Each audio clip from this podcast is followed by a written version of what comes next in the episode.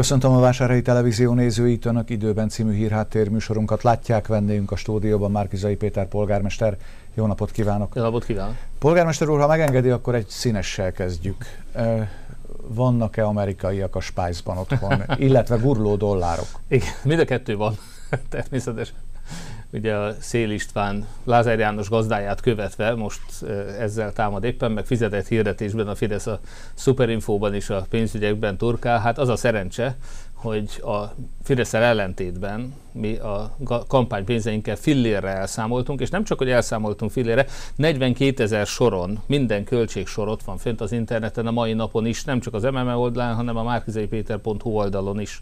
Tehát az egyetlen magyar történetben, aki fillére elszámolt, az én vagyok, ráadásul a titkosszolgálat kétszer auditált bennünket, de ezen kívül a NAV, az állami számvevőszék és még az adatvédelmi hivatal is auditált, és egyik sem talált semmilyen szabálytlanságot, korrupciót, hiányzó pénzt, pénzmosást, ikasztást, semmit. Tehát a legtisztességesebb, legátláthatóbb kampány az, amit mi folytattunk. Ebből az is következik, hogy az MMM kampány számlájához ugyebár én sem férek hozzá, tehát nem abból költekezem, amit az MMM számlájára érkeztek, például amerikai magyaroktól, magyar állampolgároktól, azzal a pénzzel teljesen fillérrel elszámoltuk, nem én költöttem el, nincs a Bercsényi utcában belőle egy fillér sem, nem is volt soha. Nagyon szeretném, hogyha a Fidesz is el tudna így számolni. Nagyon szeretném, hogyha utánam Szél Pista is megtenné azt, hogy elszámol a Fidesz kampányával, és a családtagjainak a vagyonnyilatkozatával is elszámol. Esetleg egy vagyonosodási vizsgálatot javasolnék Lázár János és Szél István esetében is, hogy mutassák már meg, hogy honnan lettek ilyen átkozottó gazdagok. Mert velem ellentétben úgy látom, hogy van, aki közpénzből gazdagodik. Én közpénzből szegényedem, a város szolgálatával én nem gazdagabb lettem, hanem szegényebb. Ők azonban mióta közszolgálatban kapcsolatban vannak, azóta hihetetlen, megmagyarázhatatlan gazdagodnak. Szóval nagyon érdekelne az, hogy ők vajon tisztességesen szerezték a vagyonukat, erről kellene nekik számot adni.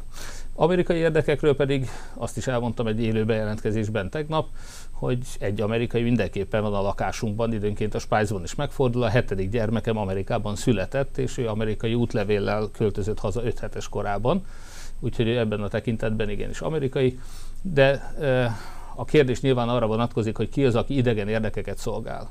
Hát aki a minimálbért akarja adómentessé tenni, mint mi, meg aki fejleszteni akarta az oktatást, a tanárok bérét emelni, nem a politikusokét, és aki például a bűnözőket elszámoltatta volna és visszavette volna, pártástól függetlenül. Az, hogy mi csatlakoztunk volna az Európai Ügyészséghez, az azt jelenti, hogy jobboldali, baloldali, ellenzéki, kormánypárti, 2010 előtti, utáni minden bűnöző börtönbe megy hiszen egy olyan ügyészséghez csatlakozunk, amit a Kodruca Kövesi nevű európai főügyész vezet, minden bűnözőt elszámoltat, ez a feladata.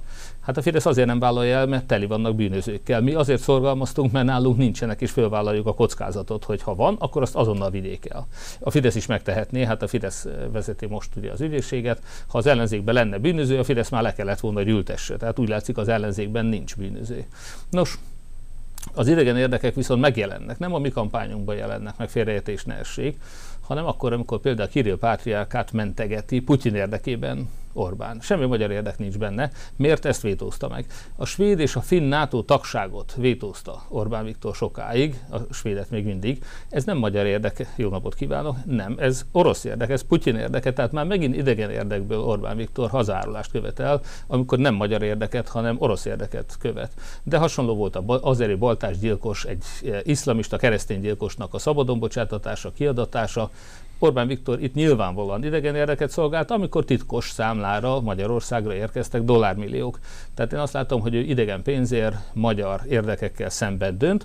Ő még azt is mondta, hogy eh, hazaárulás a szankciók megszavazása, ehhez képest megszavazta a szankciókat, lehet, hogy azért, mert az Európai Unió pénzére fájt a foga, az kell neki, hát akkor ő idegen pénzért a magyar érdekekkel szerint ellentétesen szavazott az Európai Unióban.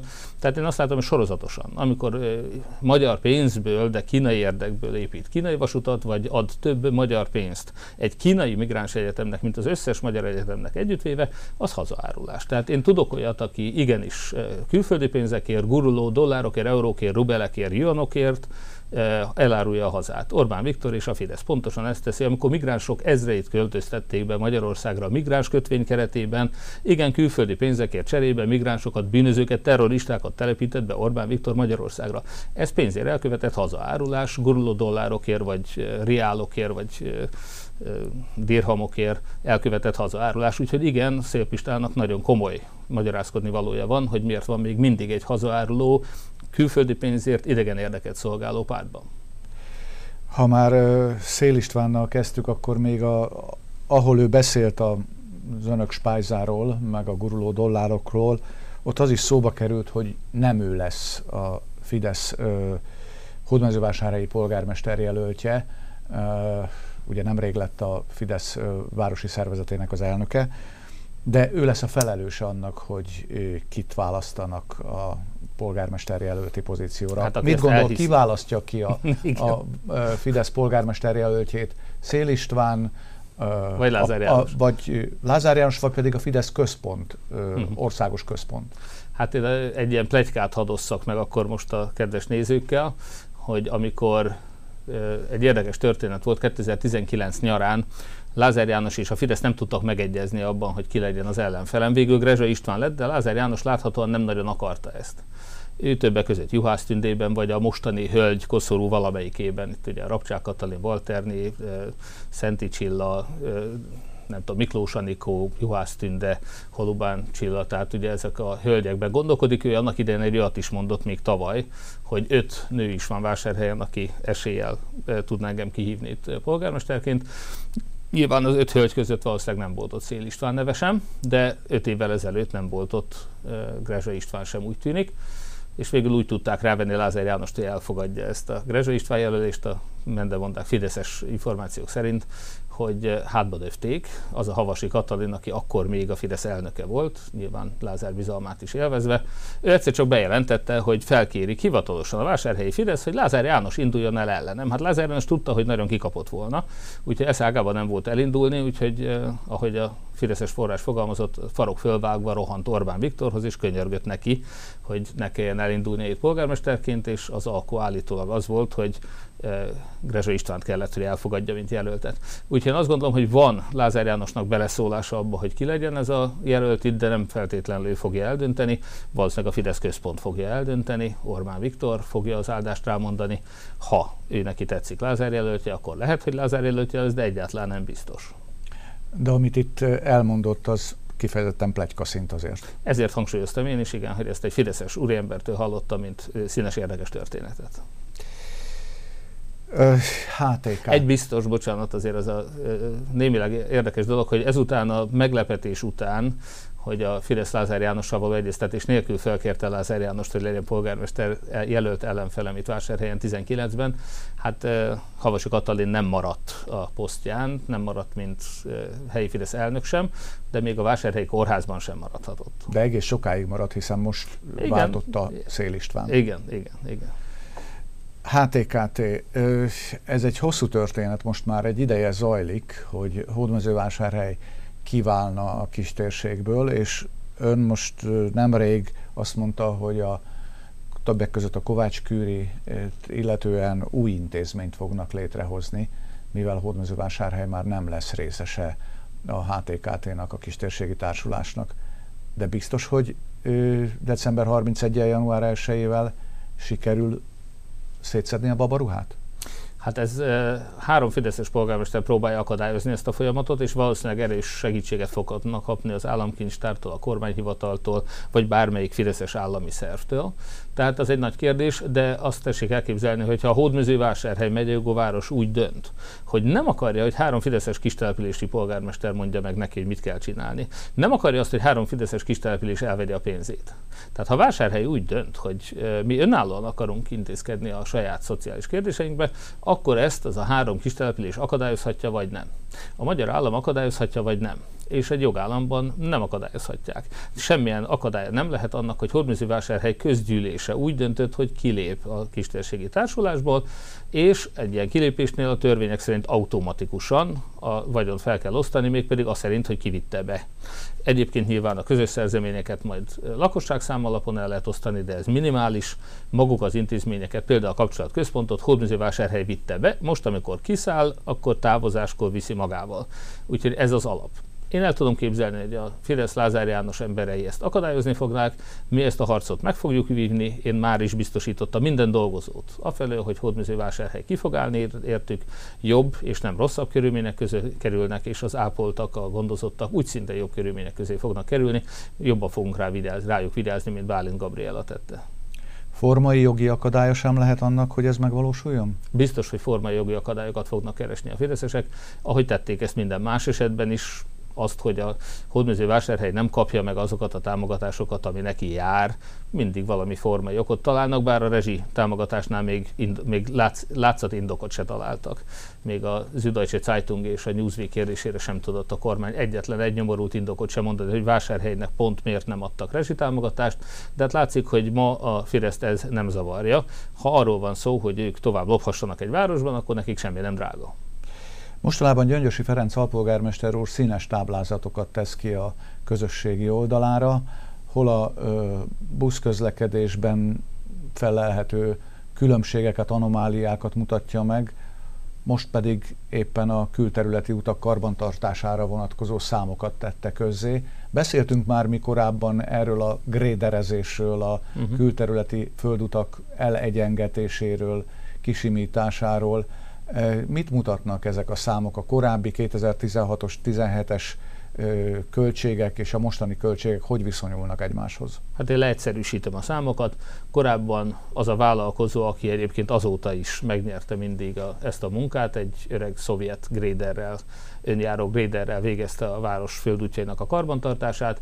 Ő nekünk is 5 millió forint plusz szálfehér dolgozott, de előttünk az, a, adnak a Macelka Tibor érdekeltségébe tartozó cégnek is, Búzahegy Kft-nek is 5 millió forintért dolgozott plusz áfa. Tehát gyakorlatilag ez az ár nem változott, de érdekes módon mielőtt én polgármester lettem, azelőtt a Buzahegy Kft. Macelka Tibor cége 150 millió plusz áfáért látta el ezt a szolgáltatást. Tehát 5 millió helyett 150 millióért, ez 30-szoros túlárazás. Én azt gondolom, hogy ez a törvényileg is már bűncselekmény kategóriába sorolható, hogyha valaki ilyen mértékű túlárazással végez egy munkát. És hát nagy kérdés az, hogy Lázár János mennyit rakhatott zsebbe ebből a pénzből. Nagy kérdés az, hogy Lázár János el tud -e azzal számolni, hogy hozzá biztosan nem jutott ebből a 30-szoros túlárazásból. Ezért a kijelentésért esetleg nem számít perre? Én azt gondolom, hogy Lázár Jánosnak először is meg kell magyaráznia, hogy hogy lehet, hogy az ő általa leuralt városban ilyen túlározás történhet, az ő strómanjaként ismert Macelka Tibor esetében. De nem volt Lázár János a városvezetője Nem, akkor. valóban nem. Ezért kérdezem, hogy az általa leuralt városban is kérdés. Ez egy kérdés. Lázár János szeretném, hogyha beszámolna arról, hogy jutott-e hozzá. Ha ők megkérdezték tőlem annak idején, hogy akár a amerikai pénzek juthattak-e hozzám, nem jutottak. Lázár János is legyen kedves válaszolni arra, hogy a Macelka Tibor 30-szoros árából juthatott-e hozzá pénz. Beszéljünk más témákról is. Megújult a Susáni templom. Milyen forrásból, milyen összefogással, hogy sikerült ezt a templomot megújítani? Hát nagyon érdekes, mert ugye református egyháznak a Tiszántúli püspöksége, vagy egyház kerülete támogatta ezt. Nyilván a magyar állam rengeteg pénzt adott a református egyháznak, és ebből, amikor elosztották, akkor hál' Istennek vásárhelynek, ha az összes templom felújítására nem is jutott pénz, mint ahogy Lázár János ígérte annó, de legalább egy templom kapott. Nem Lázár János közreműködésével, hanem talán annak ellenére, de a Susáni gyülekezet, Nagy Zoltán, Nagy Tiszteletű úrnak a gyülekezete, az kilobbizta azt, hogy ők a templom felújítási alapból úgymond az egyházon keresztül részesültek. Megvalósult nagyon szépen, jó igényes kivitelezésben, presbiterként ott szolgál Kendi Imre, és Kendi Imrének a vállalkozása végezte ezt a közel 100 milliós munkát, ha jól tudom, akkor mintegy 100 millió forintos felújításról van szó, 80-100 millió mondjuk így akkor tágabban értve, gyönyörű szép minőségben, ahogy maga Fekete Károly püspök úr elmondta azon az Isten tiszteleten vasárnap délután 9 órakor, amin én is ott voltam, hogy lehet, hogy még építésekor sem volt ez a Boros József által tervezett gyönyörű préstégla templom ilyen szép, mint most. Úgyhogy tényleg nagyon szépen igényesen megoldult.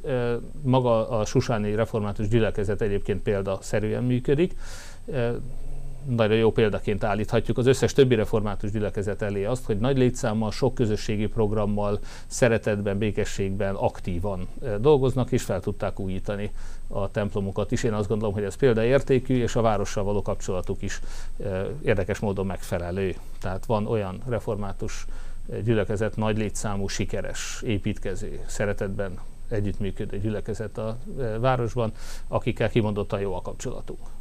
Nagyon sok színes esemény volt a városban a hétvégén, nem tudom, hogy a sok közül melyik kívánkozik az élére, talán az őszi tárlat, hiszen ez egy nagy hagyományú rendezvénye a városnak a 69. alkalomhoz érkeztünk. Igen, mindenképpen jövőre jubilálunk, az a 70. lesz, egyben 70 éves évforduló is, mert 54-ben volt az első ez a vidéki Magyarországnak a legjelentősebb művészeti seregszemléje, azt kimerjük jelenteni, különösen amely ilyen hosszú időn keresztül folyamatosan megrendezésre került.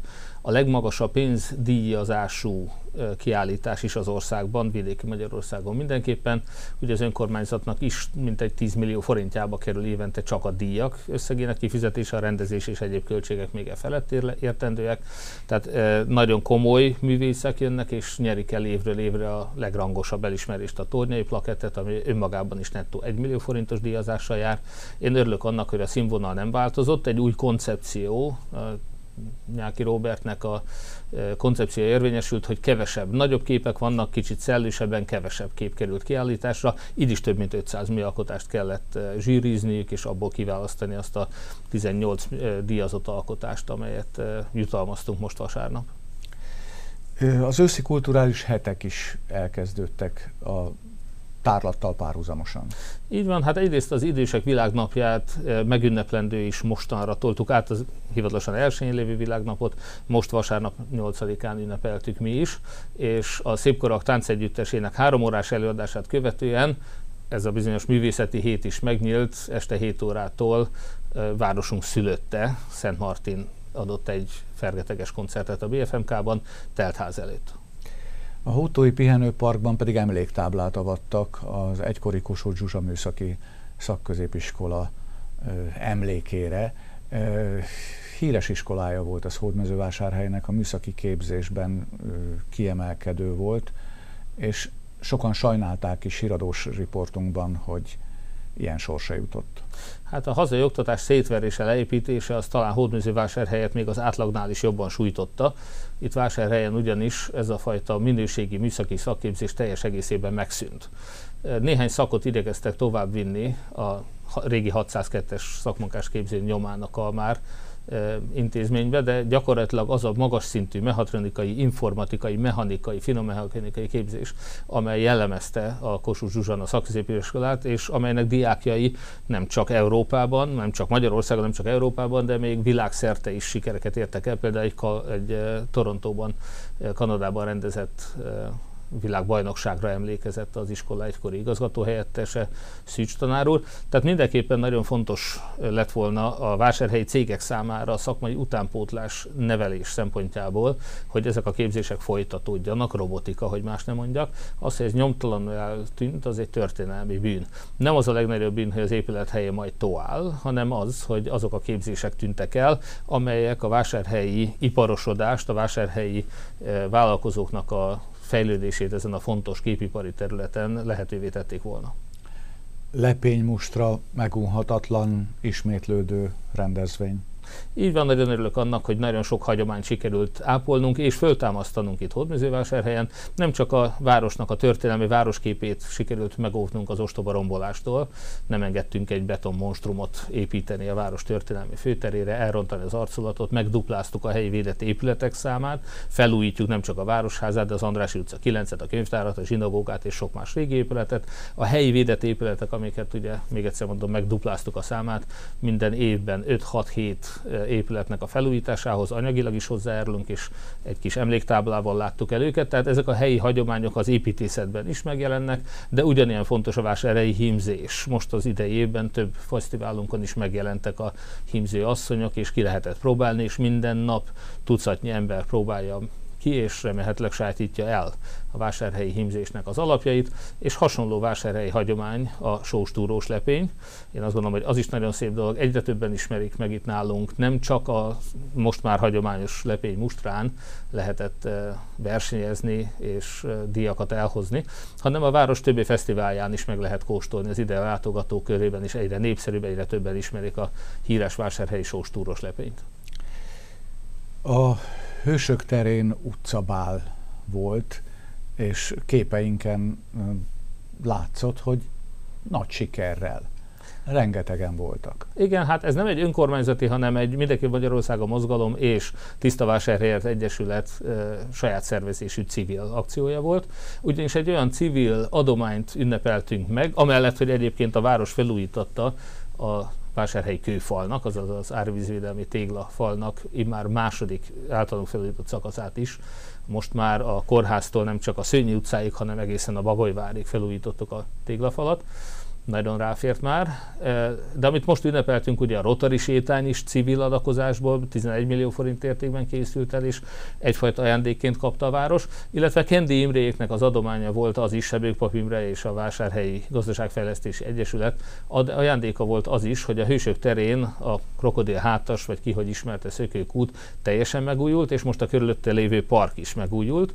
Ezt a park felújítást egy terv létrehozásával is támogatták, ami ezt a felújítást el fogja vinni egészen a kórházig, és hogyha egyszer az a fal vagy kidől, vagy engedik nekünk átvenni és megmenteni, ami most a kórház alatt van, akkor abban az oldalban egy kerékpár úttal folyamatosan a Kodály Zoltán utca északi oldalán egész az Európai Parkig, Európa Parkig el lehet majd menni.